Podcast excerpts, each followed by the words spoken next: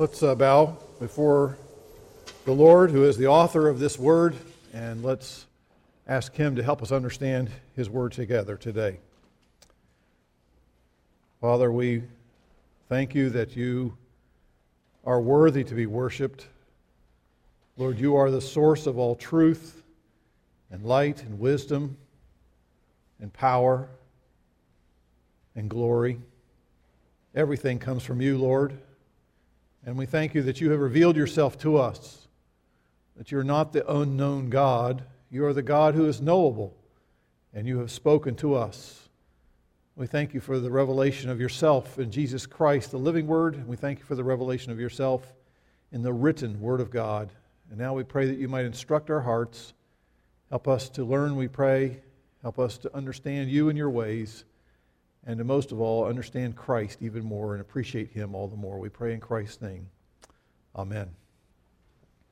Sadly, it is a scenario that is repeated all too often.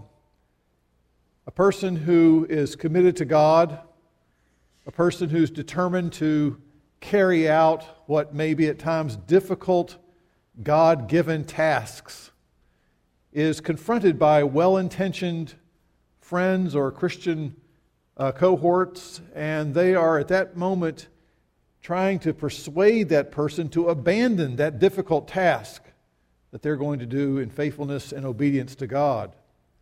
We think of Job's wife, who, after hearing all this compounded news of things going from bad to worse to the worse, and how she speaks to her husband says, Just curse God and die. Just end it all. Or you think about that incident about Jesus in Matthew chapter 16, in which his disciples, having been asked the question, you know, Jesus said, Who do you think that I am? And they the question correctly. They said, We think you're the Messiah. We think you are the anointed one from God, which is their way of identifying him as the Son of the living God. He is the one who is a position of supreme power and glory and authority. He is the person who is Lord over all. Correct answer. But what happens next? Surprisingly, Jesus then says to his disciples, listen, he says, I must go to Jerusalem. And in Jerusalem, I'm going to suffer many things from the elders and from the chief priests, from the scribes, and there's all the religious leaders. And I will be killed. I'll be raised up on the third day. And Peter takes Jesus aside. Jesus, the Messiah, the, the, the Lord, the, the Master, the one who is in charge of all things, he takes him aside, begins to rebuke him, and he says, God forbid it, Lord. God forbid it, my Master, the one who's in charge of everything. This shall never happen to you. There are so many ironies in that incident, are there? It's just amazing when every time I read it and think about it that here is a subordinate telling his Lord and his master, You may not do this, you must not do this, this should never, ever happen. And he's telling the one who has supreme authority what he really should be allowed to do or not to do based on what makes sense to the, to the person who is really very low on the totem pole of authority and power. Even Jesus had people around him who thought he was wrong for doing what the Father had planned for him to do, especially if it involved suffering and even death. So, my question I want to raise this morning as we look into Acts 21, if you want, want to find your way there in your Bible, Acts 21 is how do we deal with well intentioned people who urge us not to carry out what we understand to be God's will? How do we resist the pressure from perhaps well intentioned peers of ours who, when they understand what's ahead for us, they will try to persuade us to go onto the path of least resistance when following the, the God's leading in our lives, when really God is calling us to walk the path of difficulty. He's calling us to walk the path of rejection when we faithfully proclaim the good news of the gospel.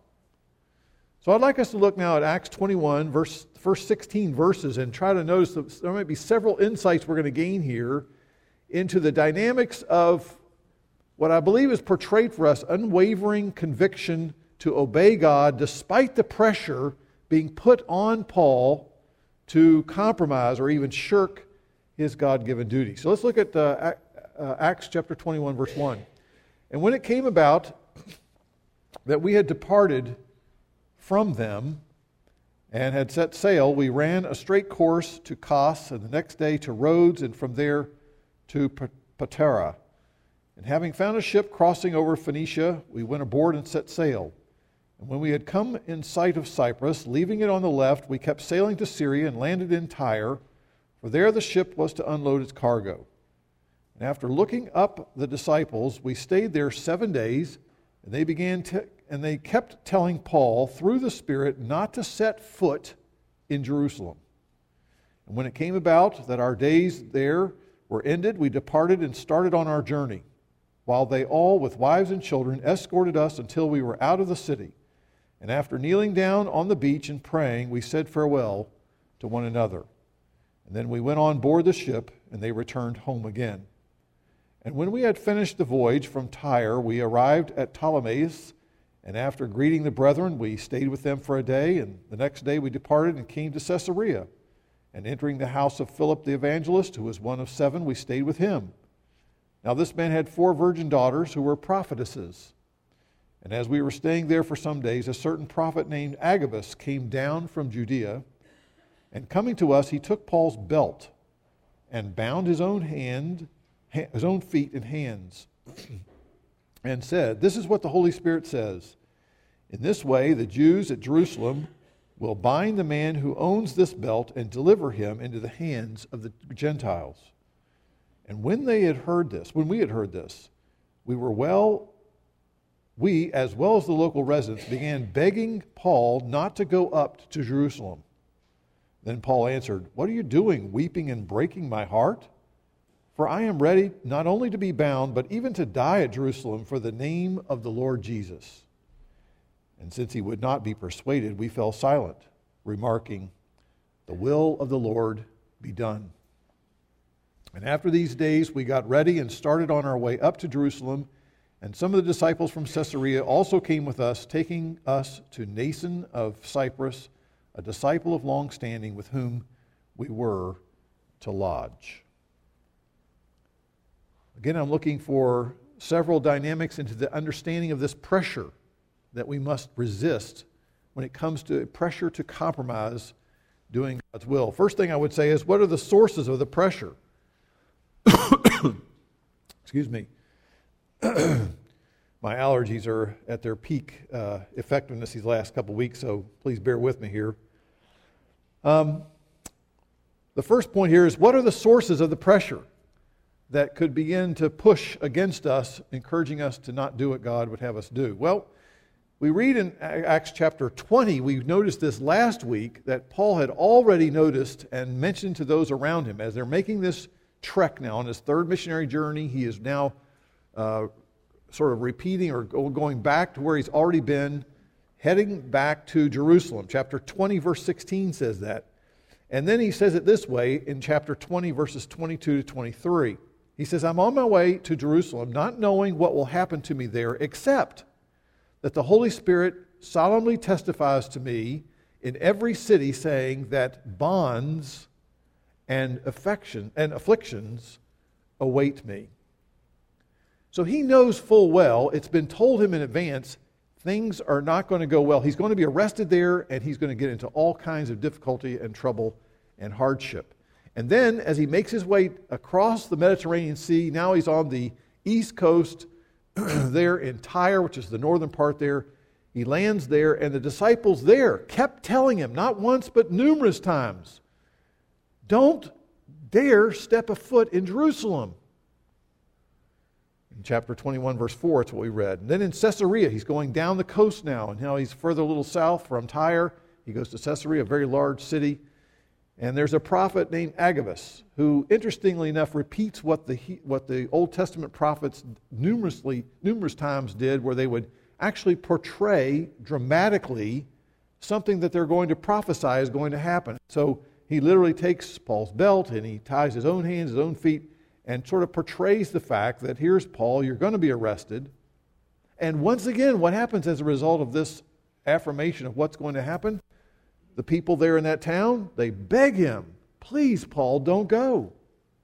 Don't complete the trip to Jerusalem. Now, who is doing all this exhorting? Who's putting all this pressure on Paul in this particular incident? Who is encouraging him to abandon doing the will of God? Well, it's people that he loved, people that he respected. And indeed, it was his brothers and sisters in Christ. They were doing their best to repeatedly persuade him to abandon these plans to go to Jerusalem. And why is that? Because they were looking out for the person they loved and cared about. They didn't want to see him being imprisoned, they didn't want to see him being uh, perhaps exposed to more danger. They didn't want to see him taken out of circulation. They wanted him the fact that he could continue to do the ministry he's been doing. But Paul's not looking for their advice or counsel. He's determined to fulfill his promise, and his promise was listen, I am promised to assist those folks back in Jerusalem. I've been collecting money to do that, and that's where I'm going next. Now, it seems to me that none of us should be shocked or surprised if we have people who are close to us, people that we know at times, including our family, including our friends, including, yes, our fellow church members who at times may give us unwise counsel. They may give us advice that sounds good to them, that sounds like, well, this makes the most sense to me, but it may be the kind of advice that really is not helpful and may steer us away from doing what God calls us to do.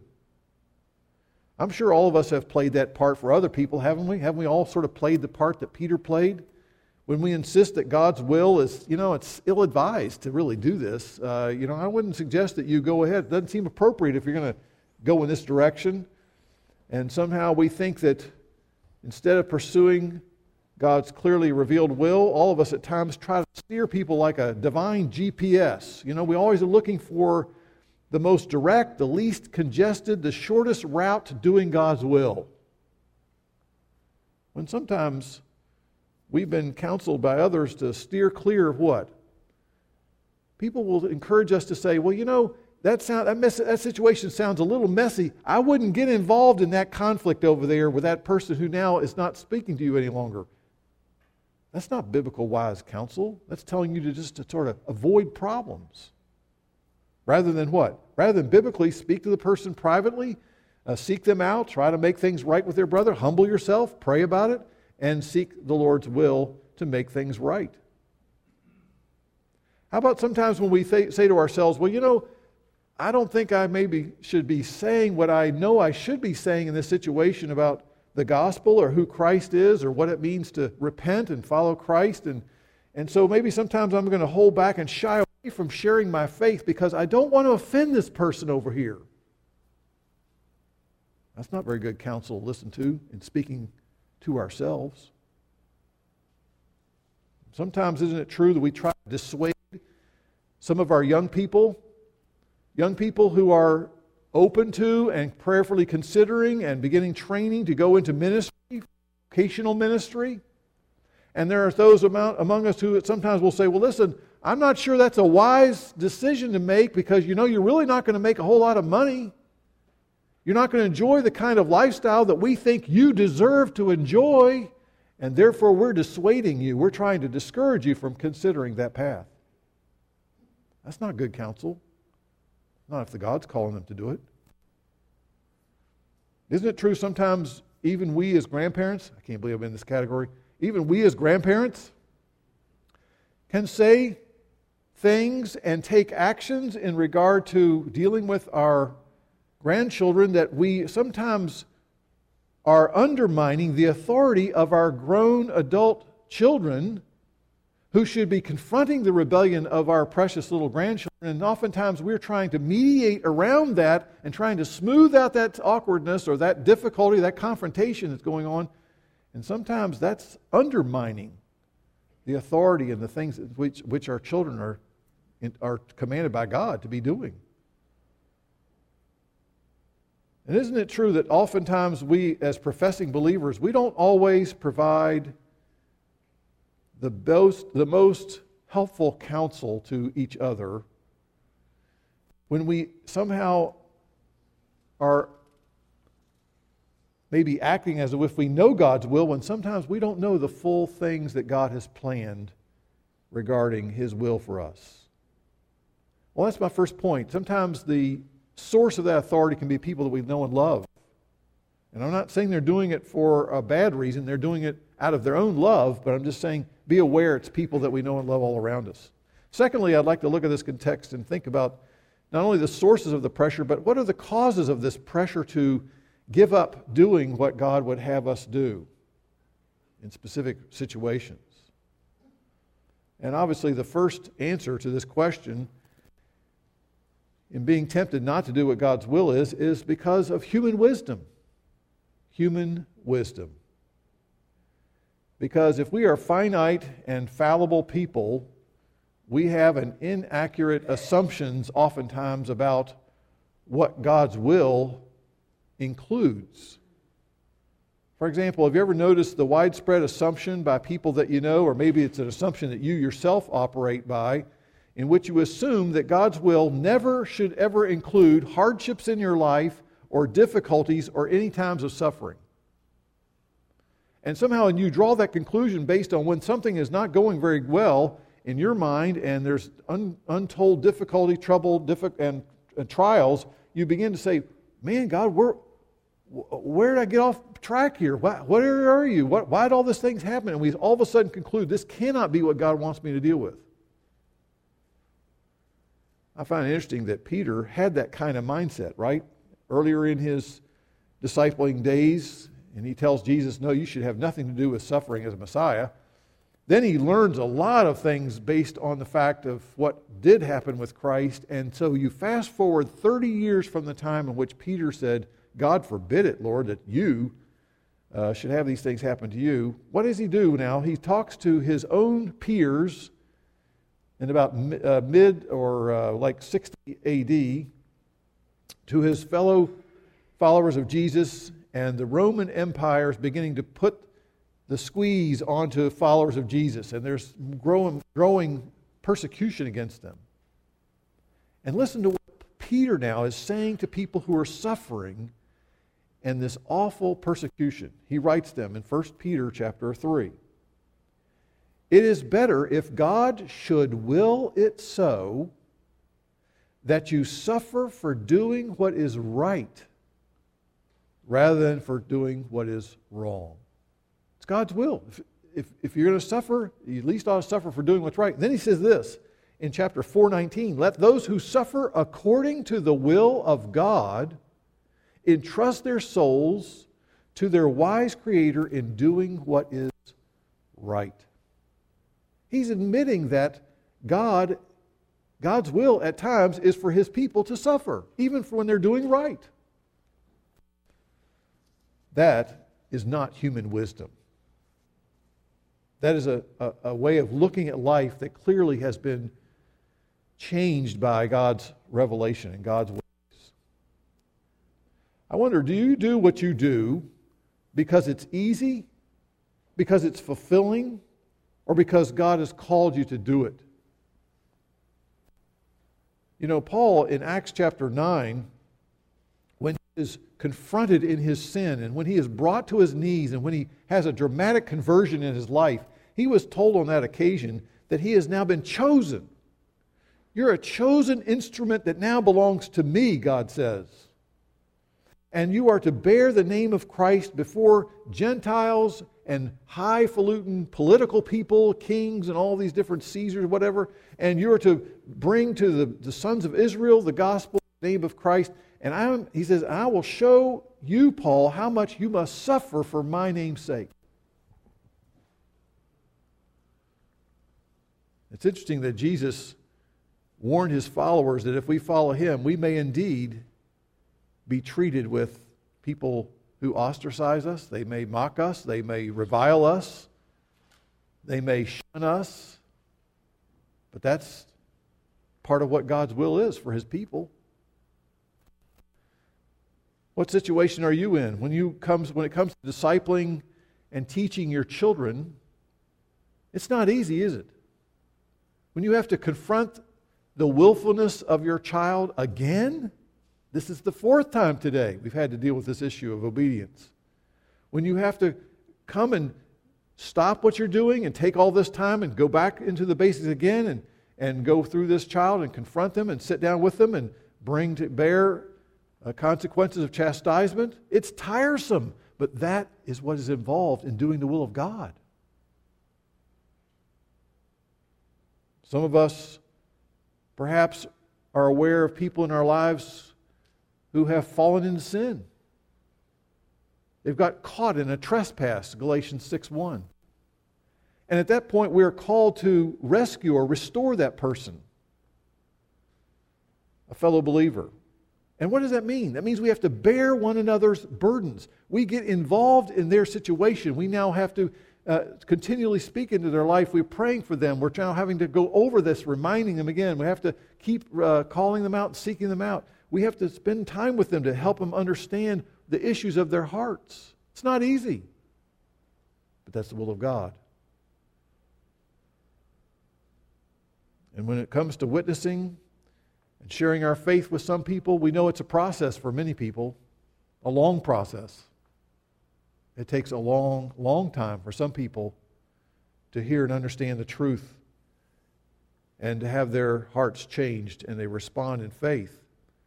And it takes time, it takes patience in dealing with people who have a proud attitude toward God, people who are blind, people who question so much of what you say and don't take it with a humble, teachable heart, and they uh, sort of push back on everything you say. Yes, they might come with you with an attitude, but that's what we're called to do, is to be patient in doing the will of God, sharing our faith time after time. So it could be the fact that it is our own way of thinking and our human reason, but there's also another, I think, a cause for why sometimes the pressure we feel to not or compromise doing God's will and that is because we tend to look at our situation from a short term view rather than a long term view. What do I mean by that? Well, our focus tends to be on the immediate. Just like Paul's friends and his cohorts in the first century, they're thinking about Paul and the fact that, listen, you've been through a lot already, Paul. We don't want to see you suffer anymore. We don't want to see you now be taken out of circulation. And so we know that obviously that was a short term concern of theirs. But you know, it's interesting. They at that time had no way of understanding what was going to happen after the moment Paul is arrested in Jerusalem. Because once he's arrested, does life just sort of stop for him? No, it's like a whole series, which is the rest of the book of Acts, which is many of the, of the epistles uh, yet to be written as he talks and writes from Rome. But the point is, he says, he eventually makes his way from Jerusalem, when he, where he is arrested, and then he's, he's making his way to Caesarea. He's there for several, long, long time. And uh, he's talking to all kinds of people who are coming and going through that area. And then he's chaperoned by a soldier to Rome. And there he is able to share the gospel with all sorts of important people, as well as a bunch of people who are ordinary people that we don't even know their names. And isn't it interesting that it, because of all this, eventually that he meets up with a guy named Onesimus, who he wins to Christ as a runaway slave and is sending him back to Philemon, which is a whole book of the Bible written about forgiveness. There's a lot of things that happened that these people couldn't see about what Paul, Paul's ministry was to be like once he was arrested in Jerusalem. Isn't that true also of other people in scriptures. We look at short term, can't see the long term. Joseph. Joseph has one act of betrayal, injustice, followed by another form of injustice, followed by another person breaking their word and forgetting about him, and here he is stuck in prison all this time. An example of someone who suffers so many times unjustly, accused falsely. And yet, what is the point of this whole story of his life is you step back and you say, if you had judged his life on the short term, you would have said, What a disaster. What a mess. What a ridiculous. You know, we live in such a terrible world. We all become cynical. But he, 13 years later, from the time in which he is sold into slavery until the time he is then made second in command in Egypt, God is saying, Listen, I have a purpose for seeing all these things happen.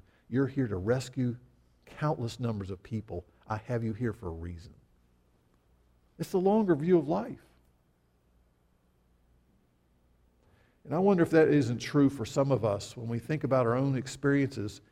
Rereading 2 Corinthians chapter 1 tells us that God comforts us in our sorrows, in our troubles, in the difficulties we go through in life, which we deal with on a short term basis. And it's so hard and it is so difficult. And there are times we want to give up because it's so painful.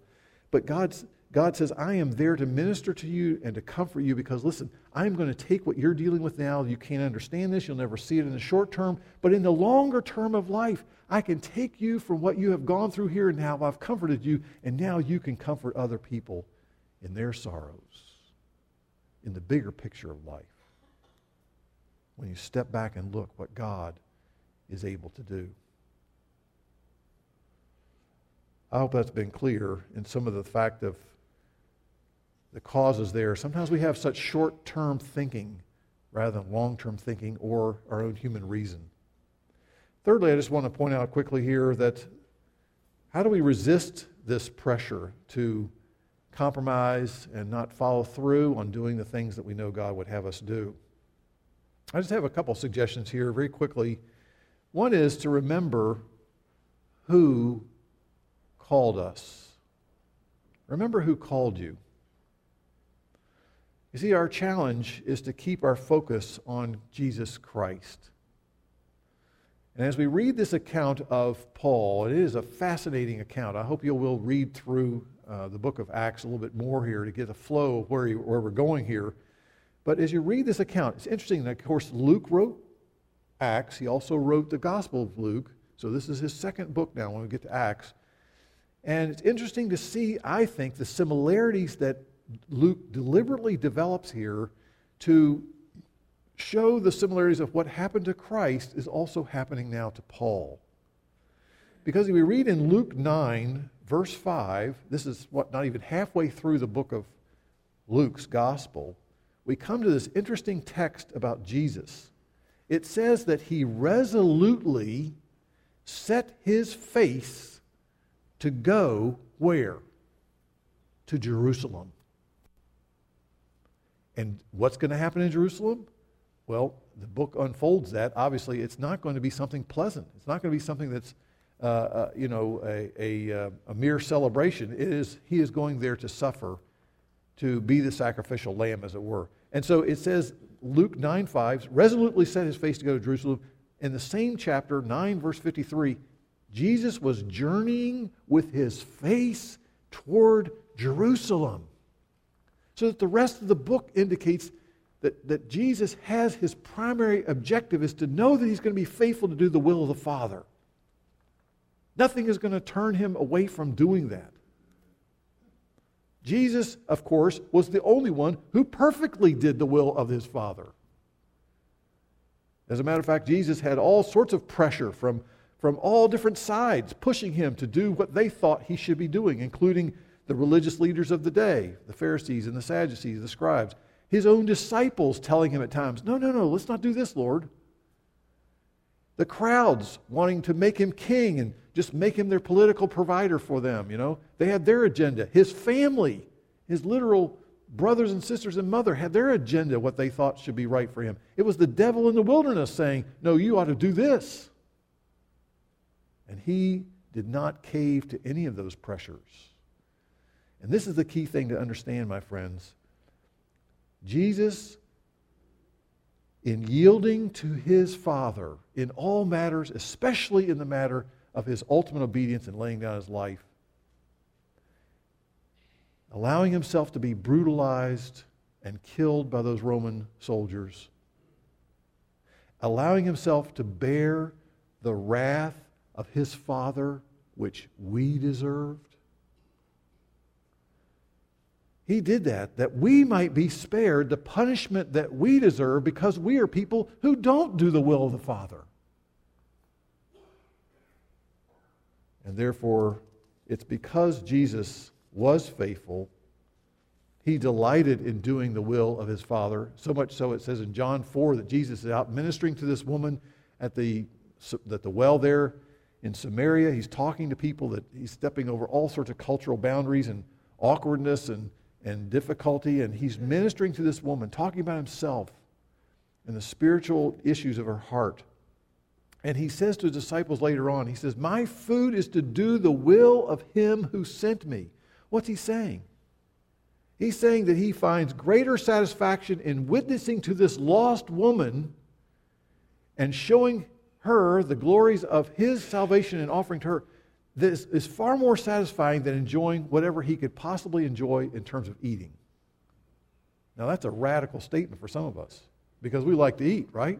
But he's saying, I enjoy doing what God wants me to do.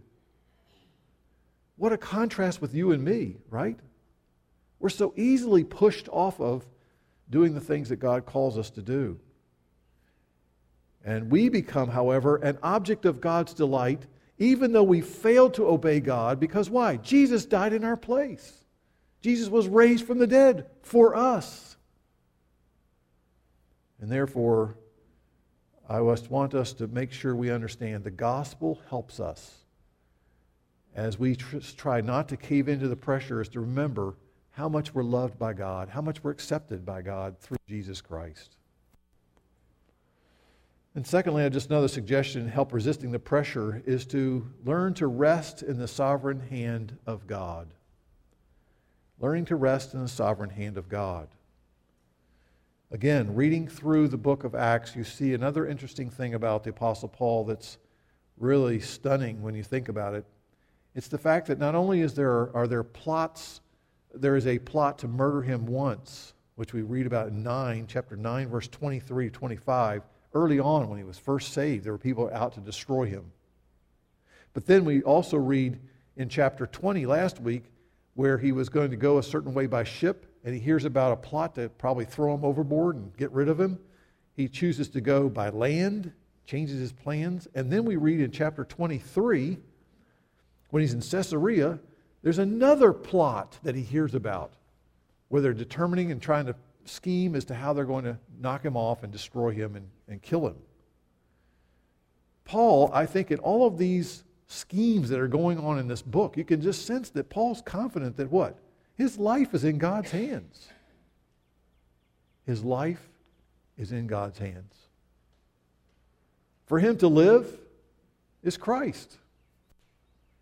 And he was assured that his life was under the control of the one who saved him, the one who called him, the one who guaranteed that he would one day be completely and fully glorified. So I don't know where you are in life. I don't know what is your quote unquote zip code of where you do life every day. Maybe it's a situation where you're on a fixed income and you're saying, I don't know how God can expect me to do X, Y, Z if I'm just dealing with this every week. Maybe it's the fact that you are dealing with a situation where your parents are divorced and your family's not the way you would ever wanted it to have been. But that's where you are. That's where you have to deal with life. Maybe you have a prodigal son or daughter that you thought, I never could ever imagine this would have been the way it all turned out at the end. And yet, that's what you're facing. Maybe you have some sort of physical disability, or you have some kind of physical ailment or disease or some problem you're dealing with, and that's where God has you living your life. Can you trust that God is sovereign and He has you where He wants you, and therefore you can do His will where He has you by His grace? One other idea I would like to suggest to help us against the idea of pressure to not do what God wants us to do is to replace the fear of other people with a real awe and holy fear of God. Sometimes we're more willing to yield to the pressure and persuasion of others when deep down we are craving their approval. when we want them to think highly of us. So, if you look at chapter 21, verse 14, notice what Paul says when he's being persuaded. And you can tell there's not just one or two comments. This is like a, a re- repeated, I call it a, you know, a, record that's just stuck. For those of you who don't know what that means, but a, a record uh, where it just repeats and repeats and repeats. Well, they keep saying to him um, to please don't go there. And verse 14, since he would not be persuaded, they finally gave up. Stop saying it. His heart was tied up. Verse 13, he says, Listen, I know I'm going to be jailed in Jerusalem, and I'm ready to die for the sake of the Lord Jesus. That is my agenda, is to lay down my life if that's what I'm called to do. So it's the point here is that he's not living for their praise, he's living for Christ. What a difference. What a difference. We read in Galatians 1:10 Paul says, Am I now seeking the favor of men or of God? Or am I striving to please men? If I were still striving to please men, please people, he says, I would not be a bondservant of Christ. So being a follower of Christ means we cannot be giving a loyalty to other people that's higher than our loyalty to Christ. So I want to point out this quote from a very helpful book. If you've never read it, I encourage you to read it When People Are Big and God is Small by Ed Welch. He has his quotes in your notes. Reverential obedience, that is, out of a sense of holy awe and reverence before God, I obey him, is one of the great blessings of the fear of the Lord. We think less often about ourselves. When a heart is being filled with the greatness of God, there is less room for the question what are people going to think of me. That's so true. And so the motivation and longings of our hearts reveals what we consider to be in our hearts the truest treasure. And pleasing Jesus, the one who loved us, the one who gave himself for us, or pleasing and loving ourselves by striving to gain the approval of others. Those really are the two contrasts in different ways of living. My friend, only the gospel can liberate us from the compulsion of striving to please, uh, to be a person who no longer is being a people pleaser, but to be a person who lives to please Christ. It's the gospel that gives us that motivation to keep doing that, no matter what people are telling you and trying to convince you otherwise. Let's pray.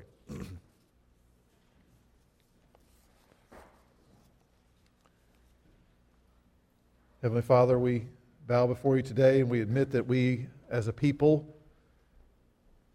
have a tendency to cave to the persuasion of other people, to man's wisdom, to short term thinking, to doing what makes sense to us or others rather than doing what you've clearly told us to do and have made very clear to us is your will for us. And so we ask again, Father, that you would work in our hearts that we might have the same desire that you worked in Paul's heart and you worked in the heart of our Lord Jesus. That when we battle against a divided mind and divided heart, that you would remind us of what Christ has done for us that you would remind us that you're right here with us and you have sovereignly placed us where we are. That you would remind us that we are a people who are under construction and that you have reasons for doing what you're doing and that we can't see the full picture yet. But Lord, we pray that we might be a people who, more than anything, long to be obedient and to do what you ask us to do, not because we have to, but because we love to. We delight to do your will. Lord, we have a lot to learn in order to get there, but we pray that you would show us that. We pray these things through Christ our Lord. Amen.